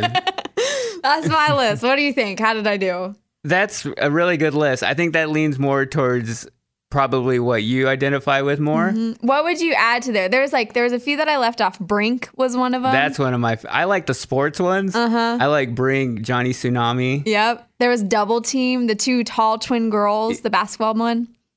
and then I also love the Even Stevens movie. Uh huh. Even Stevens was great. But yeah, I think I was drawn a little bit more towards the sport ones. I think Brink was one of my favorite ones for a long Brink time. would Brink would have been my honorable mention. Like that was on my list, and I was like, nah. But I do think I leaned more of the feminine side on my movies for sure. All the ones that lean towards the girls, because Lizzie McGuire, I still want to live out my Lizzie McGuire dreams of going to freaking Europe and being having a doppelganger that's famous. Like, how crazy would that be if that actually happened in real life? Amazing. Um, but yeah, there's our there's our nostalgia walk down the '90s, and now we got to talk some random questions to close this whole thing out. We started with random questions. We're ending with them. Love okay? it. And in at number one is Lady A. They came in and they performed Bobby's favorite songs of theirs. They talked about their whole career. They've been together 16 years. Like just an incredible interview performance, all the things which you can listen on the part two of Best Bits or you can go watch at bobbybones.com. So, random questions to close out this weekend's Best Bits and Mike D's birthday. What villain would make the best therapist? Ooh, villain would make the best Mm-hmm. therapist. And I got one, so I'll let you think. Loki. You know why? Because he's so freaking clever and he is actually kind of nice and you actually kind of love him, even though he's a bad guy. so I think Loki would make a great therapist. Oh man, I it's hard to think of a villain as a therapist because they're all wanting to do something awful towards Mm-hmm. you. The one that comes to mind is Scar from The Lion King. uh, he did give some very insightful words of because wisdom. Mm-hmm. I remember his conversation with Simba, and even though he had an evil plan, I feel like he is a good listener, and he could help you out with your problems, even though he may not have your best intentions in mind. I think of all the villains, I could see him being a good therapist. That's fair. That was that was a very in depth analysis, and I appreciated it. I think I've gotten so, especially when it comes to movies, I've learned to.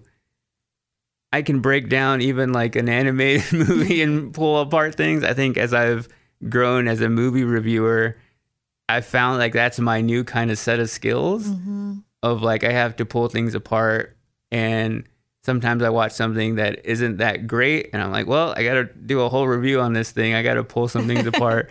So when I watch something even like The Lion King now, I start thinking about it in different ways. You know, that's very fair. And it's very adult of you to do that. um, what is the most useless word? Useless. I don't even know that I have one like prepared for this, but while you think about it, I'm going to look up useless words on Google and see what they come up with because I'm curious to see what Google says because I can't think of a useless word. these are funny. Um, What do you got? uh, giggle was one. um, let's see. Uh, some of these I don't even know. Phalange. Remember that from Friends? Mm-hmm. Um, jentacular, which is pertaining to breakfast, apparently.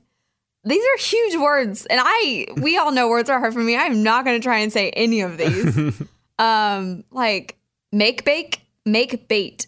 I don't freaking I don't know what these things mean. I need I meant like legitimate let's see. 14 of the most useless words in the English language. It's aggressive. Um very that in reality, really, some, I feel like if there was one word I wish I could get rid of for me it would be like. I think probably in this podcast alone, I found myself saying like, and Yeah. people listening, like they just pick apart that word. If I could eliminate that word, it would probably save a lot of space. Yeah. It's a, it's an easy filler word. It's so hard not to use it. when you're trying, yeah, when you're trying to think of something, you're like, like Yeah. that. See, it just comes out. It's so hard. So yeah, that's a good one. It doesn't add a whole lot of value in those situations, so Yeah. I feel. And- like it's useless. I feel like Bobby would say literally. yeah, He doesn't like that one. Um, I use that one often, not intentionally. I just do. Um, I don't know.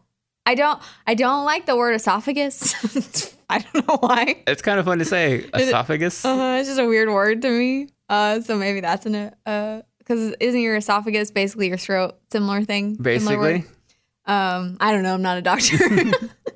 yeah, we didn't we didn't have a lot for that one. Uh, if I handed you the Bluetooth, no, not the aux, because we are now in the days of the Bluetooth.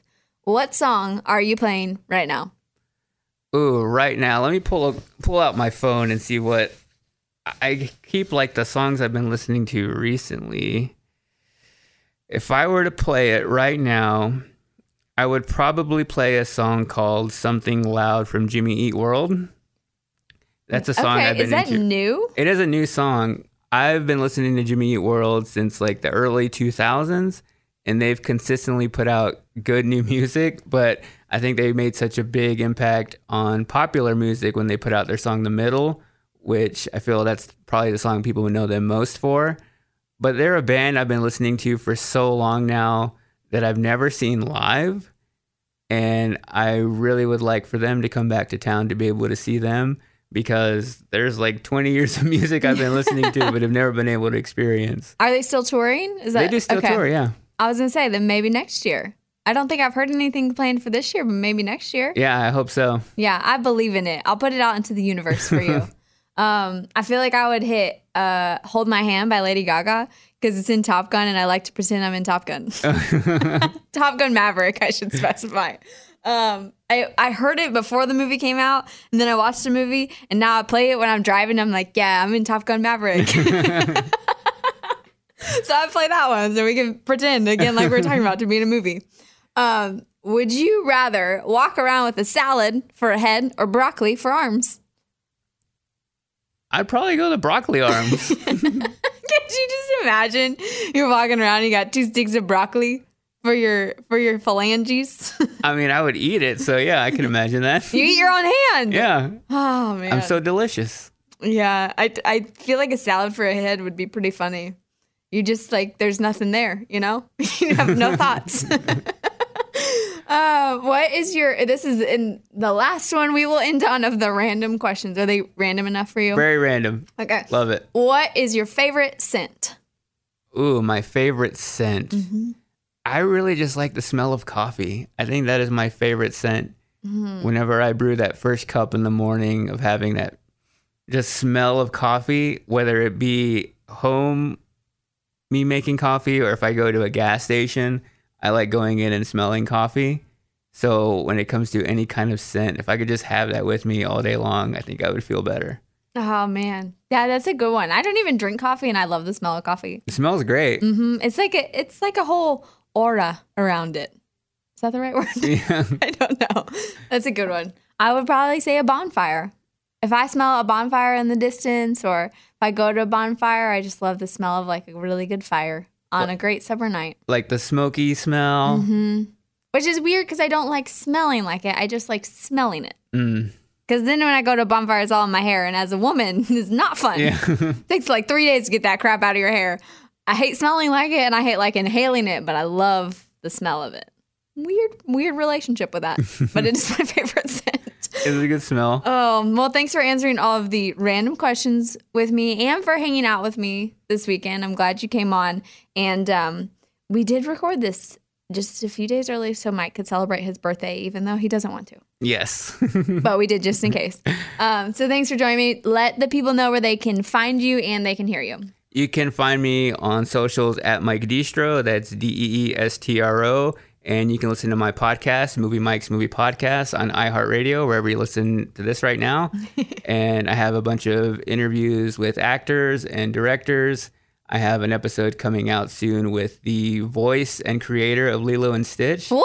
That I'm really excited. I just recorded it and I can't wait for people to hear this. Oh my god, it's gonna be epic. That's like your favorite guy. Yeah, and it's one that I I was able to do like a longer form interview with, which I haven't been able to do a whole lot on my podcast. So I think if you're a fan of that movie, but if you're just a fan of Disney in general, it's a really cool story about how he had this idea for a movie back in the 80s and then was able to make it a reality in the 2000s.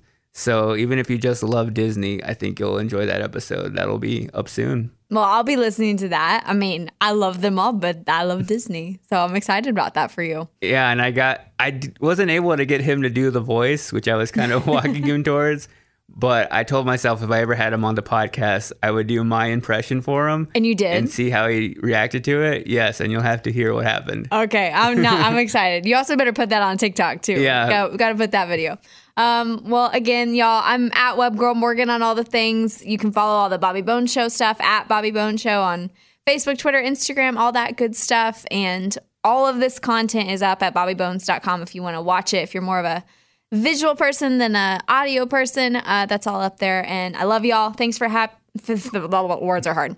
Thanks for hanging out with us, Mike D. Happy birthday! Thank you. Enjoy your This 31 celebration. you did something for your birthday already. Yes. Yes. Bye, y'all. The Bobby Bones Show. Bones. It is Ryan here, and I have a question for you. What do you do when you win? Like, are you a fist pumper? A woohooer, a hand clapper, a high fiver. I kind of like the high five, but if you want to hone in on those winning moves, check out Chumba Casino. At chumbacasino.com, choose from hundreds of social casino style games for your chance to redeem serious cash prizes. There are new game releases weekly, plus free daily bonuses. So don't wait. Start having the most fun ever at chumbacasino.com. No purchase necessary. VGW Group. Void were prohibited by law. See terms and conditions. 18 plus. Hey guys, back at the playground again, huh? Yep. You know what this playground could use? A wine country. Heck yeah, and some waves so we could go surfing. Oh, ah, love that. A redwood forest would be cool. I'm in. Ah, ski slopes. Let's do it. Um, can a girl go shopping? Yeah, baby. Wait. Did we just invent California? Discover why California is the ultimate playground at visitcalifornia.com.